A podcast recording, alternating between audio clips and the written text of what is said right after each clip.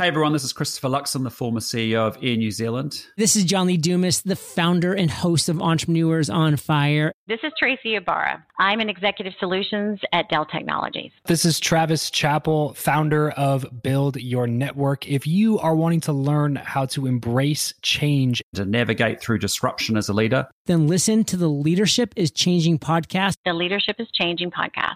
the Leadership is Changing podcast with my good friend, my very good friend, Dennis Giannoutsos.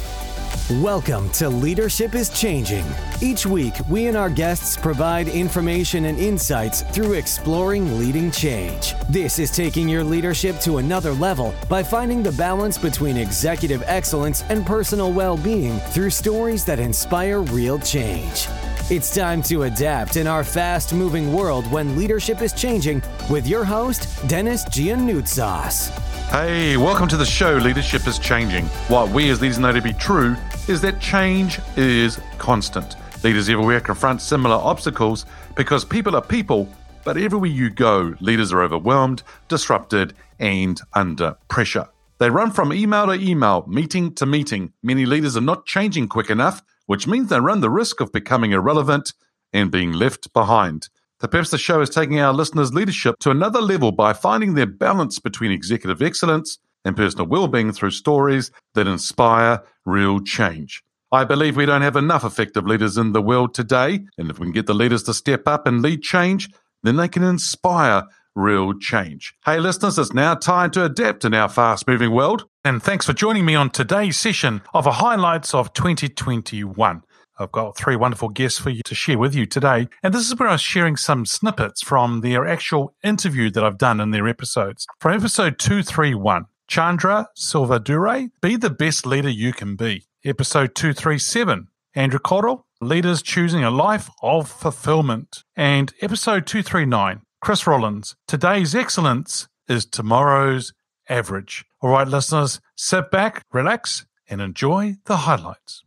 I was born in, in Malaysia, in Kuala Lumpur in Malaysia, and I I, um, I lived in Malaysia till I was about 15, and then I, through my support of my parents, I left to go to the UK to start my studies uh, in, in the UK, A levels, etc. Which I did. I started doing that, but I ended up from being in the UK because the costs in the UK for study was really really high, and my brother and my sister were had studied in the UK as well and I felt that there was a huge burden on my on my poor folks because um, they were you know they were bankrolling that, that the whole operation. Uh, and anyway, I managed to get a uh, an opportunity to to finish my my pre university in Australia. So and also closer to to Malaysia, and I went to Australia to to do my tertiary admissions exam and finished that, and then ended up going to university in Perth in Western Australia and did my postgraduate and you know some other sort of study in in, uh, in Australia, and yeah, started to work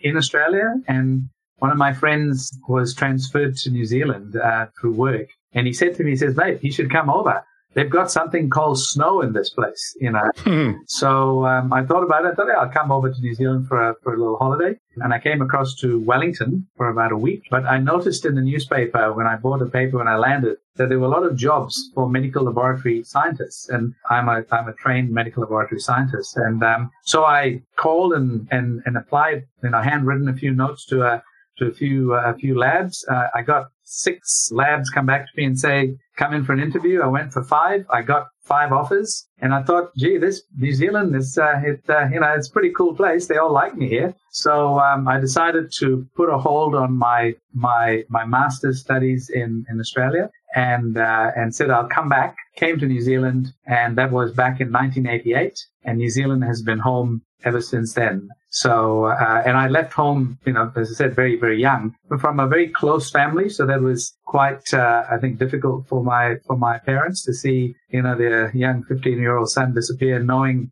actually knowing that I probably would not return because, uh, that was, I guess, the sort of person I, I was becoming that I would have wanderlust for travel and, and, and whatnot. So, um, so yeah, so New Zealand is very, very happily my, has been my home for, for over 35 years. So, um, Wow. And did you spend a lot of time in Wellington as well, or did you move to Auckland? I spent two years in, in Wellington. So they're my, my formative years in, in New Zealand. Coming from Perth, Western Australia to Wellington was a bit of a shock to the system, I can, I can tell you. But I loved being in Wellington. It was great. I made lot, lots of, of really good friends who are still friends to, to this day. And I have spent, yeah, the last 33 years, um, in, in Auckland. You know, I got married, um, and, uh, my wife, uh, uh, is, uh, is, is an Aucklander and I've had two kids. Uh, well, they're not kids anymore; they're, they're adults. My son has got a similar wanderlust as me and is in in uh, in London, and and my daughter she she lives here in Auckland. So um, so yeah, there you go. Fascinating. That's very good. Yeah, I, I'm actually from Wellington, so we probably would have been quite. We probably actually bumped, bumped into each other probably in the streets, maybe. But um, oh, possibly, very possibly. New Zealand's a small place. that's what I was going to say. Very small place. Now, look, you've been in the healthcare industry for 30 years, or over 30 years, and you were appointed as a CEO to Pharm- Pharmaco in 2013. So, how did you actually get into leadership? I think, Dennis, I, I always felt that taking initiative was was a really good thing to do, and it's something which I guess my parents also sort of you know um, inculcated into me, and and also ensured you always do the right thing, and where you could just do and be better and be the best that, that you could be. And, and I think, you know, other thing was showing respect, empathy for people and being able to actually draw people to you and to, to sort of to, to, to develop a feeling of trust it, it, was, was was very important. So it's sort of a more of a of a self-discovery thing. And but but all of this helped me in a in a range of roles. And and then when i joined pharmaco about 28 years ago the the leadership back at pharmaco then uh, perhaps recognized that there was something there that you know I, I wanted to do. And and and I ended up you know being in a position where there were people who would would come to me and then it became people who started to report to me and and then it just it just developed uh, from there. And you know you did a few courses in in sort of um, management and and uh, and whatnot. And I, I remember uh, early on many years ago I was uh, with a multinational company and I was sent to uh, to Singapore for a for a management uh, course and I met a number of people there and, and, and learned a lot from other people. I think that's also, I think part of leadership is it's not all about, it's never about you. I think it's, it's about it's about people and it's how you learn and interact and develop your, you know, your own sense of identity from other people. So I, I, I met these folks from all around the world and, and, and I recognized, you know, that there were ways and means that you could get the best from other people just by being yourself and being open and honest and, and, you know, and truthful. And people actually trusted you and they, they confided in you and you were the more richer for it as well. So uh, listen, I, I, don't think it was a, I don't think there was a, a clear steps uh, that, that I took. I always felt that I wanted to be in a position where I was able to make a difference and to be able to change things for the better. I mean, it sounds quite dramatic, but you know, I don't think it is. I think it is just a case of just being the best that I could be. So that's kind of how I stumbled into into leadership, I think. And, and I remember many years ago, um, I, I, was in a meeting and I was meeting with the, the chairman of a company and I was asked to sit outside, you know, the boardroom having a cup of tea. And outside the boardroom, there was this little plaque. It was this tiny little thing, but it's really colorful, really drew me to it. And the words still, I mean, I use this every chance I get, to be honest, every person I meet. Uh, all of my, my staff uh, know this, you know, back to front, uh, or my colleagues rather. And it said this, it said good, better, best. Never let it rest until your good is better and your better is best. And I thought, oh my goodness, you know, that was just fantastic. And what was incredible, what it was written by a saint, Saint Jerome from the 14th century. Wow. So, crikey, I would have, I would have employed him the first chance I got. But that was, for me, that's also, I think, uh, a, an element of, of, of what good leadership is. Just, just be the best you can be. You know, yep. you don't have to be better than anyone else. Just be the best you can be. You know, yep. and, and and hopefully that's that's going to be enough. Happy to be here, man. Excited to be here. Two different worlds colliding from New Zealand and America. Yeah, fantastic. Hey, I've just given our listeners a little bit of background about you. Is there anything else you'd like to share about your your background? Not much. You know, I, am happy to be here, and I'm an entrepreneur at heart, and grew up as an entrepreneur, and 20 years later, still starting companies and I think last night I had a major idea on a new NFT project that I took to my team yesterday. And of course, they mainly get upset at me because it's another ideas company we had to go start. But I'm an entrepreneur at heart, so I love every minute of it. And so those ideas, do they come through often from you? They, unfortunately or fortunately, however you want to look at it, a lot of times they do. I have learned throughout the years how to decipher and kind of filter those. A lot of times you can get shiny object syndrome and chase different things too often. And where I'm at now, obviously it changes as you get bigger and bigger into companies business. But you know, you need to think about it right now is in going into leadership even a little bit here is learning as a leader of a team which decisions to make that have massive potential and which ones, yes, you could make something off of. Yes, you could do something, but is it, what is that going to cost your staff, your team, your employees? What's the rippled effect of that as a leader just to go do this other thing? So there's a, definitely a process and a filter I have to go through now as I've grown. Yeah, it's interesting. And, and I find that there's a lot of people out there, entrepreneurs, leaders, and that they procrastinate and they don't get on with something. Or they're the other end whereby, as you said, the shiny thing, they're on to the next thing and they don't finish something or they don't have the team behind them to, to sort of clean up and actually bring it and bring it to life. Yeah. What's one or two thoughts or one or two things you might suggest to people who are procrastinating in something or that they have too many shiny things? What should they do? Yeah, obviously those are two different ends of the spectrum, right? And it's really, I would tell people, I think it's just part of your DNA. Mm. I don't think it's necessarily uh, something that's negative or bad. It's just kind of who you are. And there's all kinds of tests and stuff that you can take to try to clarify stuff for you. But for me, I'm a person that needs very little what's called information to actually make a decision. I can look at the idea, the vision, and the concept, and I'm willing to make a, a decision on that, which, mm. which is great because I can move fast and I'm willing to move quick on a, on a topic. Negative is if you're not careful, you'll get into shiny object syndrome and you'll start chasing things uh, because it's a, oh, there's new, especially when you're young and you're just starting into it mm. because everything's a, great idea. So the, the advantage, advantage is you're quick, but you're also double-edged sword. You can make a, a lot of bad decisions jumping in too many things at one time.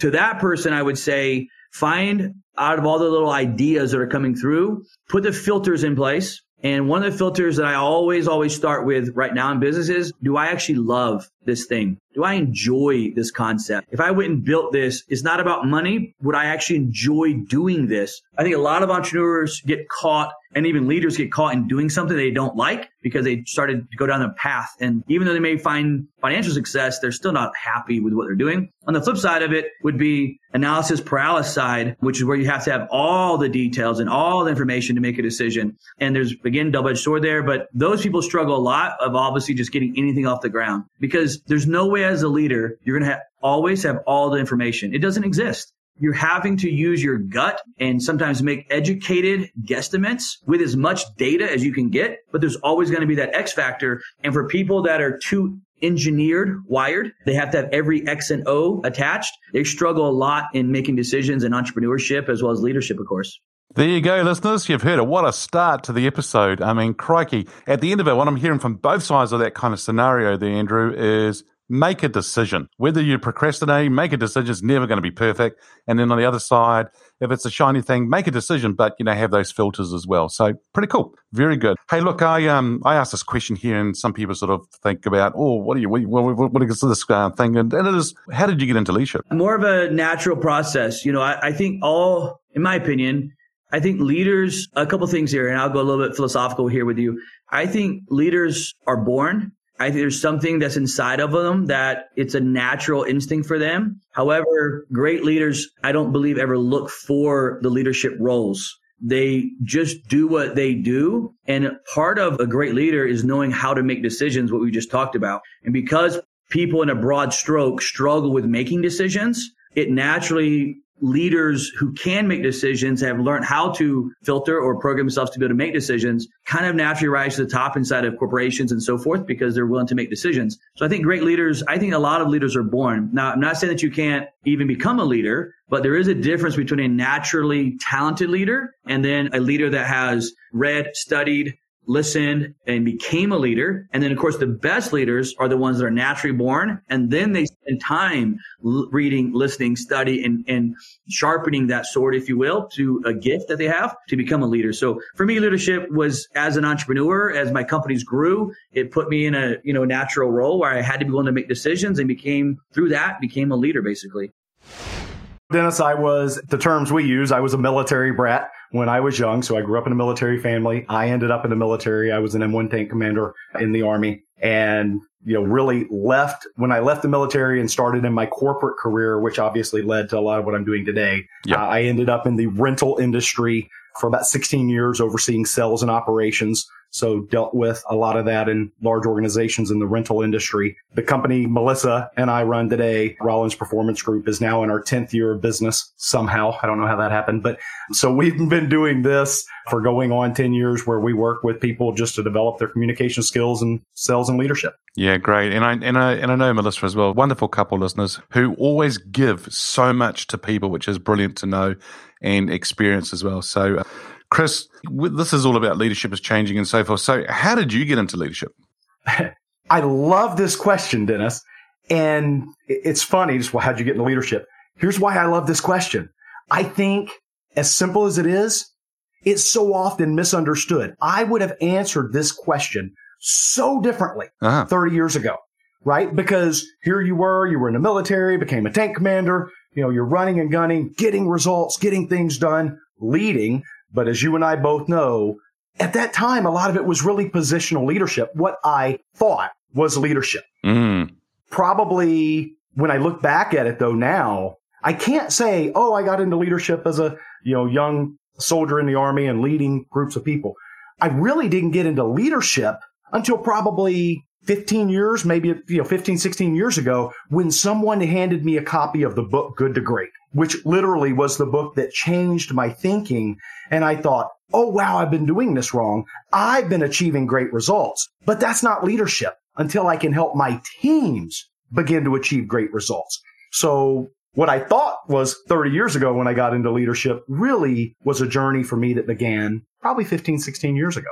Yeah, and I think that's the key word that you just used there, White, which is it's a journey. And for listeners, it's not about you taking a red pill, a blue pill, and da you're the leader anymore. Right? Chris and I know that it does. It is a journey, right? And you are going to learn things, and you're going to evolve over time and bring different things as well, and different scenarios, different situations. But you're right; it's about an awareness of actually understanding what you bring to the table, and then how do you take that and move forward. So, really interesting to see. Mm. And I love the book, Good to Great. It's a great book, right? Absolutely. A classic, no doubt. a classic. And listeners, if you haven't read it already, we would highly recommend that you go and read Jim Collins's book, Good to Great. It's a, it's a wonderful book. And notice what Chris said. It helped him change his thinking. And uh, be aware, listeners, as you go to read that book, it will change your thinking, but it's a wonderful one to, to check out for sure. Now, Chris, you may have several here, but I'm going to ask you to think about what's your one leader. Now, this person could be alive or from history. Who's your favorite leader and why? I know, you know, Dennis, we could probably rattle off some greats that we really think about. But funny enough, when I really think in my personal life of those that impacted me the most, and I know you say, who's your favorite? I would do a disservice if I didn't say the two people that really impacted me personally and professionally the most. The first really was my first sergeant when I was in the military because in fact, I, I found him just a few years ago, right back before the day and age of social media when I was in in the 80s and the 90s. And, you know, we connected and hadn't spoken in years. And I told him, I said, I owe you so many things today that when I was a young guy and you'd ride my case, I probably was mad at you half the time for, and I did not know what you were helping me do, but he refused to allow me to perform at less than my potential was, even if it was better than other people's around me, right? He said, you're better than this and I'm going to push you. I didn't appreciate it then. I'm so appreciative of it now. In my corporate career, when I transitioned, probably the greatest mentor I had was a VP of mine and we still talk occasionally today who really helped me shift, begin that shift in that mindset, as I talked about, from understanding, hey, Chris, this is not about you. In fact, one day he actually said to me, Dennis, hey, Chris, this is not the army. Your employees do not have to come back to work tomorrow morning. and I thought, what? I was mad when he said it. And then I said, oh my goodness, what a light bulb moment when I had to learn that, Mm. yeah, they don't have to do this. They choose to follow us. And only when they choose to follow us can we truly be leaders. Without their influence, there's no way I would be where I am today. Yeah. And that choice is really amazing. Um, but you've mentioned a few times that word about mindset. And in, in my introduction of you to our listeners, we talk about the inbox ideas and concepts to achieving the out of the box results. And I think a lot of the inbox is around the mindset. Would that be right? Oh, totally. It's the foundation. When I often talk to people about their map to achieving sustainable results, the M in my map is the mindset. If the mindset is not right, you've lost before you've taken the first step of the journey. Yeah, awesome. Now let's talk about mindset and it's something about you personally because I got, I really admire what Chris has just done recently, listeners. He has gone and lost weight and he has gone and actually becoming this what I call a corporate athlete, whereby he's he's done things, but a lot of that probably would have been around the mindset as well, Chris. Do you want? Do you mind sharing? I mean, I've just already said to the listeners what's happened here, but I mean, I, I think it's just a really, really important thing for us because I think a lot of leaders need to be in a position whereby they are fit, they are they're in a really good shape. Because I don't know many high performing leaders who Right. aren't. Right. you know, Dennis, I was fit all my life. Again, you know, from the military time, always been an exercise guy, everything else. But, you know, unfortunately, just over a period of time, as you know, Dennis, we don't wake up, flip the switch and decide to do this. It creeps up on us, right? Yes. And, and I was so busy running our business, taking care of my parents who we were taking care of for a while. I mean, they're gone now, but we were doing all that. And, you know, funny enough, uh, Melissa had shared some pictures with me one day. She said, Oh, I took these pictures while you were up doing, I was doing a training. She's like, yeah, I thought you'd see these pictures I snapped of you while you were up there today. And I went, no, no, no, we're not putting that guy up on the website. Right. And I said, what the heck happened? Right. I mean, it happened so slowly. You didn't even realize it happened. So yes, I made a decision that said, how am I going to encourage and challenge people to be high performers when I look at myself and say, am, am I being authentic and true to what I'm challenging them to do? And that was 70 pounds ago, right? This year I've dropped 70 pounds and I'm back to my ideal weight, back to what I was, you know, years ago. I'm back doing my insanity workouts and all those crazy things, but I feel better. I have more energy and truly I believe it helps me show up and serve my clients at a higher level as well. And I'm about to be a grandfather. Let me say this, Dennis. I'm about, Melissa and I are about to be grandparents. I know we can actually officially announce that now here soon. So our son and his wife are Wow. pregnant with our first grandbaby and it's going to allow us to be present as they grow up as well. So Oh, oh man, that is so special. Fantastic. Congratulations. That's wonderful to, to hear that you and Melissa are going to be grandparents, and that is very special. And huge congratulations on that. So, for our listeners, 70 pounds in the US, but uh, for kgs, it's about 31 kilograms as well. So, that is massive. Now, you think about it, team, is uh, when we used to travel around the world, when we used to do that, you think about a suitcase would average between 20 to 23 kilos would be a suitcase. So if you take one and a half suitcases, that is what Chris has released and is, is amazing. So you're so right. It, it, it does come down to that and, and it's huge, right? So yeah. I love that you just said it, how much I've released, right? I, I do tell Melissa, I refuse to lose it. We are not wired to lose as human beings. Mm. In fact, I often say God did not create us to lose. He created us to grow and expand. Therefore, we will always subconsciously seek to find something we've lost. I said, let that go, find health, find vitality, find energy, find the ability to be, like I said, fully present at the highest level so that you can now serve people better than you ever could at the point before. And that's funny when you said that word. Without that, that's part of the mindset piece. I know people say, eh, it's just a play on words. I don't think it is. I think it's a mindset that's critical. Oh, listener, some really cool things there. Chandra, Andrew, and Chris have shared based on the interviews that I did with them in 2021. The mindset, that's a huge thing. Imagine releasing the weight that Chris talked about. Is there something that you want to release? Is there something that you're hanging on to in your life? Is there something that you might need help on? Well, if you do, hey, reach out to me. I'm more than happy to sit down with you and have a chat and talk about how we can help you achieve what you're wanting to achieve. If you haven't already checked out these episodes, 231, 237, and 239, go ahead and check out the episodes. You've just heard a snippet of them, and I'm sure you're going to love the full interview. Hey, listeners, what we as leaders know to be true is that change is constant. Change is incredibly scary, especially with the unknown and unfamiliar territory. It's time to adapt in our fast moving world when leadership is changing. Look out for the episodes as they're being released, download them, have a listen, put a review and a rating. Feel free to share them with your friends, your family, and your network. Hey, if there's any feedback you'd like to give me about the show, or if there's a question you have for the Ask Dennis Freestyle episode, then send me an email, dennis at leadingchangepartners.com. Hey, listeners, it's always a pleasure being with you. Thanks for tuning in. Until next time, bye for now. Thank you for listening to this episode of Leadership is Changing with your host, Dennis Giannoutsos.